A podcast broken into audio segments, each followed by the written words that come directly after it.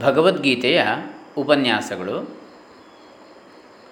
ಅಧ್ಯಾತ್ಮ ಪ್ರಕಾಶ ಕಾರ್ಯಾಲಯ ಹೊಳೆ ನರಸೀಪುರ, ಶ್ರೀ ಶ್ರೀ ಸಚ್ಚಿದಾನಂದ ಸರಸ್ವತಿ ಮಹಾಸ್ವಾಮಿಗಳವರ ಕೃತಿ. ಅದರಲ್ಲಿ ಈಗಾಗಲೇ ಒಂದು ಕಂತನ್ನು ನೋಡಿದ್ದೇವೆ. ಭಗವದ್ಗೀತಾ ಪಾರಾಯಣ ಅಂಥೇಳಿ. ಈಗ ಎರಡನೇದಾಗಿ ಗೀತೋಪದೇಶದ ಮಹತ್ವ. ನೋಡೋಣ. ಓಂ ಶ್ರೀ ಗುರುಭ್ಯೋ ನಮಃ. ಹರಿ ಓಂ. ಶ್ರೀ ಗಣೇಶಾಯ ನಮಃ. ಗೀತೋಪದೇಶದ ಮಹತ್ವ.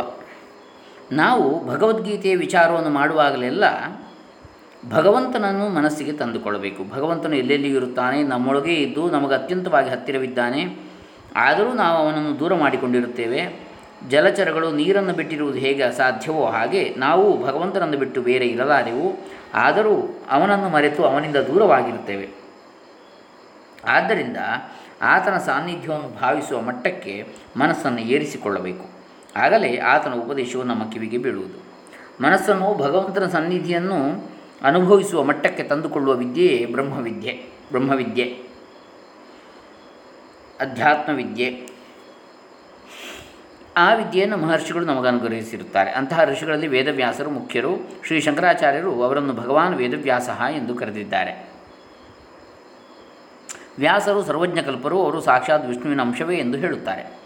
ಆ ಮಹನೀಯರು ವೇದವನ್ನು ವಿಂಗಡಿಸಿಕೊಟ್ಟಿರುವುದಕ್ಕಿಂತಲೂ ಮಹಾಭಾರತವನ್ನು ರಚಿಸಿರುವುದೇ ನಮ್ಮ ಪಾಲಿಗೆ ಹೆಚ್ಚಿನ ಕಾರ್ಯವಾಗಿರುತ್ತದೆ. ಭಾರತವನ್ನು ಪಂಚಮ ವೇದವೆಂದು ಕರೆಯುತ್ತಾರೆ ವೇದವನ್ನು ಶಿಷ್ಯರಿಗೆ ಅಧ್ಯಾಪನ ಮಾಡಿಸಿದ್ದಲ್ಲದೆ, ಭಾರತವನ್ನು ರಚಿಸಿ ಶಿಷ್ಯರಿಗೆ ಹೇಳಿಕೊಟ್ಟಿದ್ದೇಕೆ ಎಂಬುದಕ್ಕೆ ಒಂದು ಪೌರಾಣಿಕ ವಚನ ಉಂಟು. ಸ್ತ್ರೀ ಶೂದ್ರದ್ವಿಜಬಂಧೂನಾಂತ್ರಯೀನ ಶ್ರುತಿಗೋಚರ ಇತಿ ಭಾರತಮಾಖ್ಯಾನಂ ಕೃಪಯಾ ಮುನಿನಾ ಕೃತಂ. ಸ್ತ್ರೀಯರಿಗೂ ಶೂದ್ರರಿಗೂ ದ್ವಿಜರ ಕುಲದಲ್ಲಿ ಹುಟ್ಟಿದವರಾಗಿದ್ದರೂ ಸರಿಯಾದ ಸಂಸ್ಕಾರವಿಲ್ಲದವರಿಗೂ ವೇದವು ಶ್ರುತಿಗೋಚರವಲ್ಲ ಅವರ ಕಿವಿಗೆ ಅದು ಬಿದ್ದಿರುವುದಿಲ್ಲ.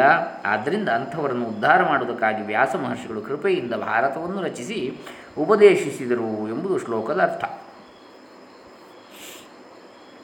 ಈಗಿನ ಸ್ಥಿತಿಯಲ್ಲಿ ವೇದಗಳ ಅನೇಕ ಶಾಖೆಗಳು ಮುಳುಗಿ ಹೋಗಿರುತ್ತವೆ. ಉಳಿದಿರುವ ಅಲ್ಪ ಸ್ವಲ್ಪ ಭಾಗವನ್ನು ಅಧ್ಯಯನ ಮಾಡಿದವರ ಸಂಖ್ಯೆಯು ದಿನದಿನಕ್ಕೂ ಕಡಿಮೆಯಾಗುತ್ತಿದೆ ಆಗುತ್ತಾ ಇದೆ. ಈಗ ವೇದಗಳನ್ನು ಕೇಳಿದರೆ ಅವುಗಳ ಅರ್ಥವೇ ತಿಳಿಯುವಂತಿಲ್ಲ. ವಿಚಿತ್ರ ವಸ್ತು ಪ್ರದರ್ಶನಕ್ಕಾಗಿ ಏರ್ಪಡಿಸಿರುವ ಮ್ಯೂಸಿಯಂ ಎಂಬ ಭವನಗಳಲ್ಲಿ ಕಾಣುವ ಪ್ರಾಚೀನ ಯುಗದ ದೊಡ್ಡ ದೊಡ್ಡ ಪ್ರಾಣಿಗಳ ಪಂಜರದ ಎಲುಬಿನಂತೆ ಕಾಣುತ್ತಿವೆ ವೇದಗಳು. ವೇದಕ್ಕೆ ಯಾರಿಗೆ ಅಧಿಕಾರವಿದೆ ಎಂಬ ಕಲಹದಲ್ಲಿ ಕೆಲವರು ಕಾಲವನ್ನು ಕಳೆಯುತ್ತಿದ್ದರೂ ವೇದಾರ್ಥವನ್ನು ನೇರಾಗಿ ನಿರ್ಣಯಿಸಬಲ್ಲ ಮಹನೀಯರು ಎಲ್ಲಿದ್ದಾರೋ ಎಂಬಂತೆ ಆಗಿದೆ. ಈ ಕಾಲಕ್ಕೆ ವೇದಾರ್ಥವನ್ನೆಲ್ಲ ಸುರಿದ ಬಾಳೆಹಣ್ಣಿನಂತೆ ಸಂಸ್ಕೃತದಲ್ಲಿ ಬರೆದಿಟ್ಟಿರುವ ಈ ಭಾರತದಂತಹ ಗ್ರಂಥವಿರುವುದು ಮಹಾಭಾರತದಂತಹ ಗ್ರಂಥವಿರುವುದು ಎಷ್ಟು ಉಪಕಾರದ ಸಂಗತಿ? ಸಂಸ್ಕೃತ ಭಾಷೆಯನ್ನು ಕಲಿತು ಭಾರತ ಶ್ರವಣವನ್ನು ಮಾಡುವ ಅಧಿಕಾರವನ್ನು ಕೂಡ ನಾವು ಕಳೆದುಕೊಳ್ಳುತ್ತಿರುವುದು ತೀರ ಶೋಚನೀಯವಾಗಿದೆ. ವೇದವ್ಯಾಸರು ನಮ್ಮಂಥವರಿಗಾಗಿಯೇ ಕೃಪೆಯಿಂದ ಭಾರತವನ್ನು ರಚಿಸಿಟ್ಟಿರುತ್ತಾರೆ. ಅದರ ಸದುಪಯೋಗವನ್ನು ಮಾಡಿಕೊಳ್ಳುವುದು ನಮ್ಮ ಮೇಲೆ ಬಿದ್ದ ಭಾರ. ಭಾರತದಲ್ಲಿ ಬರಿಯ ಕಥೆಯನ್ನು ಕೇಳಿದರೆ ಸಾಲದು. ಭೀಮನು ಒಳ್ಳೆಯ ಜಟ್ಟಿ, ಶಕುನಿಯು ಮಹಾಕುತಂತ್ರಿ ಕಣ್ಣನು ಉದಾರಿಯು ಎಂದು ಮಾತನಾಡುವಷ್ಟು ಭಾರತದ ಪರಿಚಯವಿದ್ದ ಮಾತ್ರಕ್ಕೆ ಭಾರತದ ಪ್ರಯೋಜನವು ನಮಗೆ ದೊರಕಲಾರದು. ಭಾರತವು ಧರ್ಮಾಧರ್ಮಗಳ ವಿವೇಚನೆಯನ್ನು ಮಾಡುವ ಗ್ರಂಥ. ಅವುಗಳ ಸ್ವರೂಪವನ್ನು ನಮಗೆ ಮನವರಿಕೆ ಮಾಡುವುದಕ್ಕೆ ಕೊಡು, ಮಾಡಿಕೊಡುವುದಕ್ಕೆ ವ್ಯಾಸರು ಕಥೆಯ ಉಪಯೋಗವನ್ನು ಮಾಡಿಕೊಂಡಿರುತ್ತಾರೆ. ಭಾರತದ ಆದಿಪರ್ವದಲ್ಲಿ ಅನುಕ್ರಮಣಿಕಾಧ್ಯಾಯ ಎಂಬ ಒಂದು ಅಧ್ಯಾಯವಿದೆ. ಅದರಲ್ಲಿ ಧೃತರಾಷ್ಟ್ರನ ಸಂಜಯನೊಡನೆ ಮಾತನಾಡುತ್ತಿರುವಂತೆಯೂ ಅವನು ಸಂಜಯನೇ ಅರ್ಜುನನು ಬಿಲ್ಲನ್ನು ಬಗ್ಗಿಸಿ ಗುರಿಯನ್ನು ಹೊಡೆದು ನೆಲಕ್ಕೆ ಉರುಳಿಸಿ ಮಿಕ್ಕ ರಾಜರು ನೋಡುತ್ತಿರುವಲ್ಲಿ ದ್ರೌಪದಿಯನ್ನು ಕೊಂಡೊಯ್ದನೆಂಬ ಸುದ್ದಿಯನ್ನು ಯಾವಾಗ ಕೇಳಿದನೋ ಆಗಲೇ ನಮ್ಮವರಿಗೆ ವಿಜಯವಾಗುವುದೆಂಬ ಆಸೆಯನ್ನು ಬಿಟ್ಟೇನು ಎಂದು ಪ್ರಾರಂಭಿಸಿ ಪಾಂಡವರಿಗೆ ರಾಜ್ಯಪ್ರಾಪ್ತಿ ಆಗುವವರೆಗಿನ ಕಥೆಯನ್ನು ಹೇಳಿಕೊಂಡು ಕೌರವರಿಗೆ ವಿಜಯವಾಗುವ ಆಸೆಯನ್ನು ತಾನು ಕ್ರಮಕ್ರಮವಾಗಿ ತೊರೆದ ಪರಿಯನ್ನು ಬಣ್ಣಿಸಿದಂತೆಯೂ ಈ ಅಧ್ಯಾಯದಲ್ಲಿ ಬರೆದಿದೆ. ಈ ಅಧ್ಯಾಯವನ್ನು ಶ್ರವಣ ಮಾಡುವವರಿಗೆ ಸಕಲ ಪಾಪಗಳಿಂದಲೂ ಬಿಡುಗಡೆಯಾಗುವುದೆಂದು ಅಂತಹವರು ಕಷ್ಟದಲ್ಲಿ ಸಿಕ್ಕಿ ನಡುವುದಿಲ್ಲವೆಂತಲೂ ಫಲವನ್ನು ಹೇಳಿರುತ್ತದೆ. ಇದು ಬರಿಯ ವಿಷಯಗಳ ಪರಿವಿಡಿಯನ್ನು ತಿಳಿಸುವ ಪಟ್ಟಿಯಾಗಿದ್ದಿದ್ದರೆ ಇಂಥ ಮಹಾಫಲವು ದೊರೆಯುವುದಕ್ಕೆ ಕಾರಣವಿರುತ್ತಿರಲಿಲ್ಲ. ನಿಜವಾಗಿ ಅದರಲ್ಲಿ ಪಾಂಡವರ ಧರ್ಮ ಬುದ್ಧಿ ವಿಕಾಸವು ಕೌರವರ ಅಧರ್ಮ ಬುದ್ಧಿ ವಿಕಾಸವು ಆದ ಬಗೆಯನ್ನು ವರ್ಣಿಸಿರುತ್ತದೆ. ಕಥೆಗೆ ಇದನ್ನು ಅನ್ವಯಿಸಿ ನೋಡಿಕೊಳ್ಳಬೇಕಾಗಿದೆ. ಅಧರ್ಮಿಷ್ಠರಿಗೆ ಯಾವಾಗಲೂ ಅಂಜಿಕೆ ಎಂಬುದು ಇಲ್ಲಿ ಎದ್ದು ಕಾಣುತ್ತದೆ. ಕೌರವರು ಪಾಂಡವರು ಹುಡುಗುತನದಲ್ಲಿ ಆಟವಾಡುತ್ತಿರುವಾಗಿನಿಂದ ಹಿಡಿದು ಭಾರತ ಯುದ್ಧವು ಮುಗಿಯುವವರೆಗೂ ಕೌರವರು ಪಾಂಡವರಿಗೆ ಒಂದಲ್ಲ ಒಂದು ರೀತಿಯಿಂದ, ಕೌರವರು ಪಾಂಡವರಿಗೆ ಒಂದಲ್ಲ ಒಂದು ರೀತಿಯಿಂದ ತೊಂದರೆಯನ್ನುಂಟು ಮಾಡುತ್ತಲೇ ಇರುತ್ತಿದ್ದರು. ತಾವು ಮಾಡಿದ್ದ ಅಪರಾಧವನ್ನು ಕಂಡು ಹಿಡಿದು ಅವರು ಮತ್ತೆ ಎಲ್ಲಿ ತಮಗೆ ಪ್ರತೀಕಾರವನ್ನು ಮಾಡುವರು ಎಂಬ ಅಂಜಿಕೆ ಅವರ ಬೆನ್ನು ಹಿಡಿದು ಬರುತ್ತಲೇ ಇತ್ತು. ಅರಗಿನ ಮನೆಯಲ್ಲಿ ಪಾಂಡವರು ಸತ್ತರೆಂದು ನಿಶ್ಚಯಿಸಿರು ಏಕಚಕ್ರ ನಗರದಲ್ಲಿ ಬಕಾಸುರನ ವಧೆಯ ವೃತ್ತಾಂತವನ್ನು ಕೇಳಿದಾಗ ದ್ರೌಪದಿ ಸ್ವಯಂವರದಲ್ಲಿ ಅರ್ಜುನನು ತನ್ನ ಪರಾಕ್ರಮವನ್ನು ತೋರ್ಪಡಿಸಿಕೊಂಡಾಗ ಅರಣ್ಯವಾಸದಲ್ಲಿ ಅಕ್ಷಯ ಪಾತ್ರೆಯನ್ನು ಧರ್ಮರಾಯನ ತಪಸ್ಸಿನಿಂದ ಸಂಪಾದಿಸಿದ ವಾರ್ತೆಯು ಕಿವಿಗೆ ಬಿದ್ದಾಗ ವಿರಾಟ ನಗರದ, ನಗರದಲ್ಲಿ ಕೀಚಕನ ವಧೆಯಾಯಿತೆಂದು ಎಂಬ ಸುದ್ದಿಯನ್ನು ಕೇಳಿದಾಗ ಗೋಗ್ರಹಣದ ಸಂದರ್ಭದಲ್ಲಿ ಅರ್ಜುನನ ಶೌರ್ಯವನ್ನು ಕಂಡಾಗ ಇದೇ ಮುಂತಾದ, ಇವೇ ಮುಂತಾದ ಸಂದರ್ಭಗಳಲ್ಲೆಲ್ಲ ಕೌರವರು ಪಾಂಡವರನ್ನು ನೆನೆಸಿಕೊಂಡು ತಲ್ಲಣಿಸುತ್ತಿದ್ದರು. ಇದು ಅಧರ್ಮ ಬುದ್ಧಿಯ ವಿಕಾಸದ ಜೊತೆಗೆ ಅಧರ್ಮಿಷ್ಠರಿಗೆ ಮನಸ್ಸಿನಲ್ಲಾಗುವ ಹೆಚ್ಚಿನ ತಳಮಳವನ್ನು ಅರಿಯುವುದಕ್ಕೂ ಒಂದು ಉತ್ತಮವಾದ ದೃಷ್ಟಾಂತವಾಗಿರುತ್ತದೆ. ಆದರೆ ಪಾಂಡವರನ್ನು ನೋಡಿ, ಅವರಿಗೆ ಯಾವಾಗಲೂ ಧರ್ಮದಲ್ಲಿ ಆಸಕ್ತಿ ಇತ್ತು. ಧರ್ಮದ ಬೆಂಬಲದಿಂದ ಅವರಿಗೆ ಎಂಥ ಕಷ್ಟದ ಪರಿಸ್ಥಿತಿ ಬಂದರೂ ಧರ್ಮವೇ ಅವರನ್ನು ಕಾಪಾಡಿತು ಅವರಲ್ಲಿ ಯಾರೊಬ್ಬರಿಗೂ ಅಧೈರ್ಯವಾಗಲಿ, ನಿರುತ್ಸಾಹವಾಗಲಿ ತೋಡಿಕೊಂಡು ತೋರಿಕೊಂಡದ್ದೇ ಇಲ್ಲ. ಇದನ್ನು ಅನುಕ್ರಮಣಿಕ ಅಧ್ಯಾಯವು ಹೇಳುತ್ತದೆ. ಪಾಂಡವರ ಸ್ಮರಣೆಯನ್ನು ಮಾಡಿದರೆ ಧರ್ಮವೃದ್ಧಿ, ಪಾಪನಾಶ, ಕೀರ್ತಿ, ಲಾಭ, ಆರೋಗ್ಯ ಇವುಗಳೆಲ್ಲವೂ ಉಂಟಾಗುವುದೆಂದು ಭಾರತೀಯರು ನಂಬಿ ಪ್ರತಿದಿನವೂ ಬೆಳಿಗ್ಗೆ ಅವರನ್ನು ಮನಸ್ಸಿಗೆ ತರುವ ಶ್ಲೋಕಗಳನ್ನು ಅಂದುಕೊಳ್ಳುತ್ತಿದ್ದಾರೆ. ಹೇಳಿಕೊಳ್ತಾ ಇದ್ದಾರೆ. ಭಾರತವು ಧರ್ಮ ಪ್ರತಿಪಾದನೆಗಾಗಿಯೇ ಬಂದದ್ದೆಂಬುದಕ್ಕೆ ಭಾರತ ಅಂದರೆ ಮಹಾಭಾರತ. ಉಪಕ್ರಮದಲ್ಲಿ ಆಧಾರವು ಸಿಕ್ಕುವಂತೆಯೇ ಉಪಸಂಹಾರದಲ್ಲಿ ದೊರೆಯುತ್ತದೆ. ಅಲ್ಲಿ ಭಾರತ ಸಾವಿತ್ರಿ ಎಂಬ ಹೆಸರಿನ ನಾಲ್ಕೈದು ಶ್ಲೋಕಗಳು ಇರ್ತವೆ. ಅವನ್ನು ಈಗಲೂ ಅನೇಕರು ಪ್ರಾತಃ ಕಾಲದಲ್ಲಿ ಶ್ರದ್ಧೆಯಿಂದ ಪಠಿಸುತ್ತಾರೆ. ವ್ಯಾಸರು ತಮ್ಮ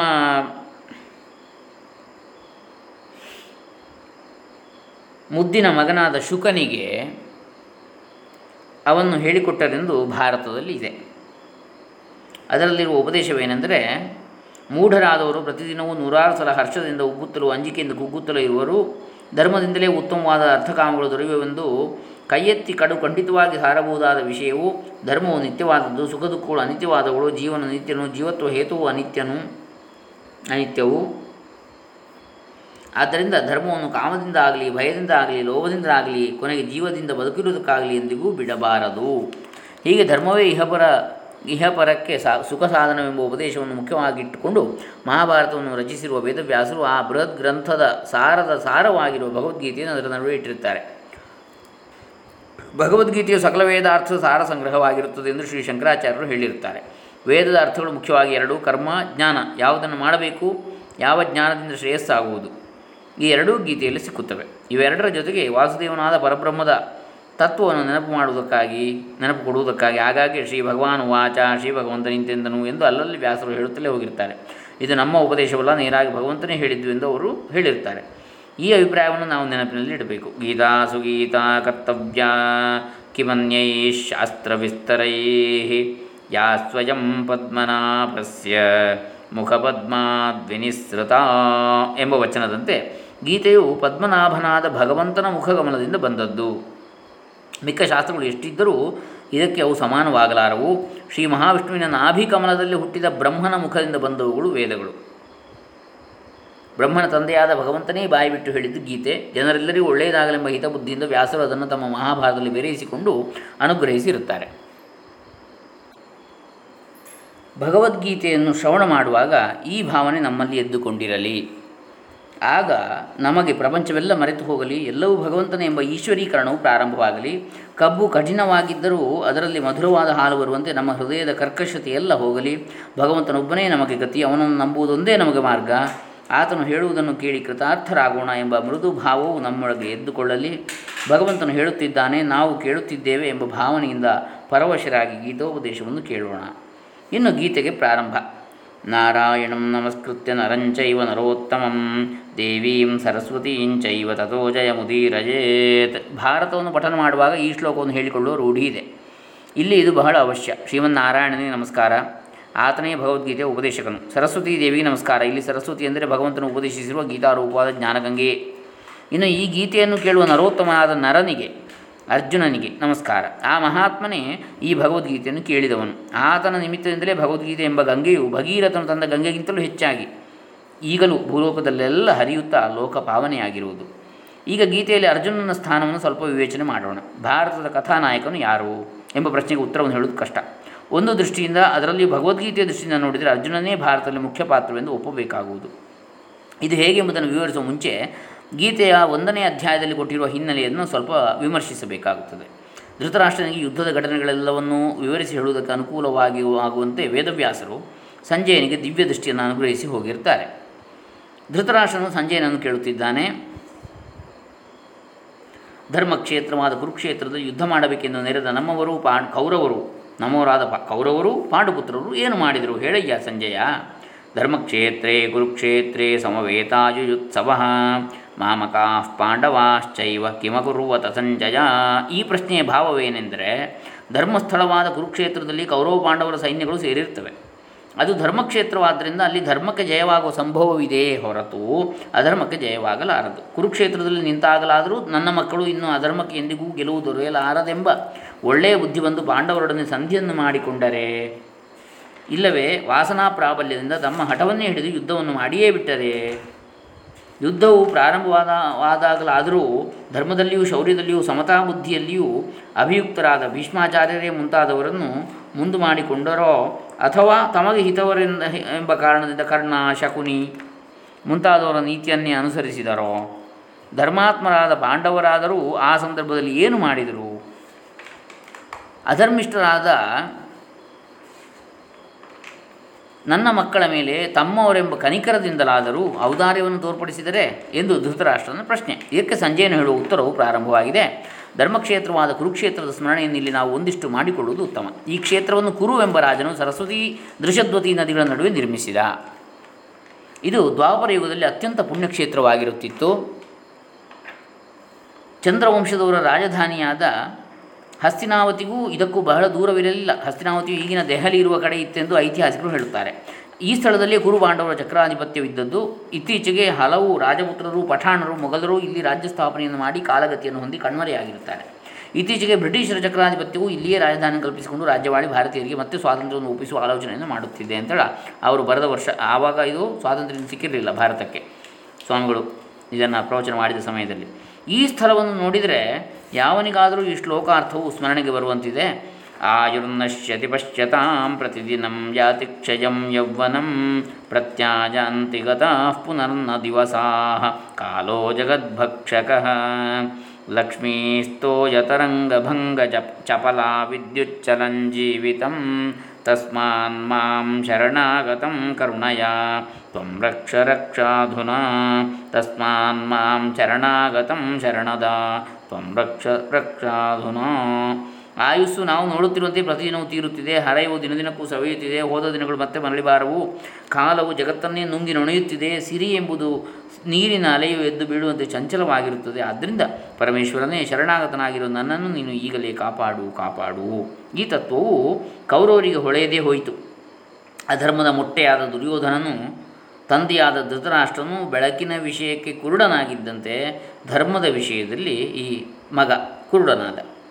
ತನ್ನ ಎದುರಿಗೆ ಇರುವ ಸೈನ್ಯವನ್ನು ನೋಡಿ ಆಚಾರ್ಯನಾದ ದ್ರೋಣನಿಗೆ ಪಾಂಡವರ ಕಡೆಗೆ ಯಾರು ಯಾರು ಸಹಾಯ ಮಾಡಲು ಬಂದಿದ್ದಾರೆ ಎಂಬುದನ್ನು ಹೇಳುವಲ್ಲಿ ಅವನು ಸೈನ್ಯವನ್ನು ವ್ಯೂಹವಾಗಿ ರಚಿಸಿದ ದೃಷ್ಟದ್ಯುಮ್ನನೆಂಬವನ ಹೆಸರು ಹೇಳಿ, ನಿನ್ನ ಶಿಷ್ಯನೇ ನಿನಗೆ ಶತ್ರುವಾಗಿ ಬಂದಿರುವನೆಂಬುದನ್ನು ನೆನಪು ಕೊಟ್ಟ ಯುಯುಧಾನನೇ ಮುಂತಾದವರ ಹೆಸರನ್ನು ಹೇಳುವ ನೆಪದಿಂದ ಅವರು ಭೀಮಾರ್ಜುನನಿಗೆ ಸಮಾನರೆಂದು ಹೇಳಿ ಅರ್ಜುನನ ಹೆಸರನ್ನು ಹೇಳುವಾಗ ಆಗಬಹುದಾಗಿದ್ದ ನಡುಕವನ್ನು ತಪ್ಪಿಸಿಕೊಂಡ.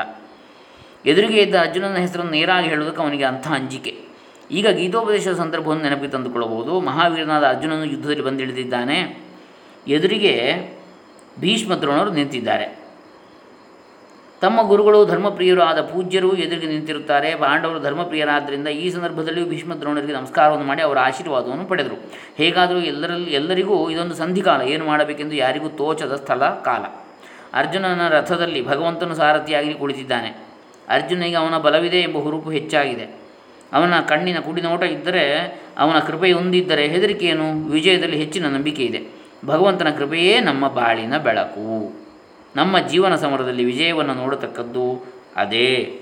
ಜಯ ಜಯ ಪಾರ್ಥಸಾರಥೆ ಅಂಥೇಳಿ ಈ ಎರಡನೆಯ ಭಾಗವನ್ನು ಇಲ್ಲಿ ಮುಗಿಸ್ತಾ ಇದ್ದೇನೆ ಇದು ಗೀತಾ, ಗೀತೋಪದೇಶದ ಮಹತ್ವ ಎನ್ನತಕ್ಕಂಥದ್ದು. ಇನ್ನು ಮುಂದೆ ನಾಳೆ ದಿವಸ ಅರ್ಜುನನ ವಿಷಾದದ ಬಗ್ಗೆ ನೋಡೋಣ. ಹರೇ ರಾಮ. ಸರ್ವೇ ಜನ ಸುಖಿನೋ ಭವಂತು. ಲೋಕಾ ಸಮಸ್ತ ಸುಖಿನೋ ಭವಂತು.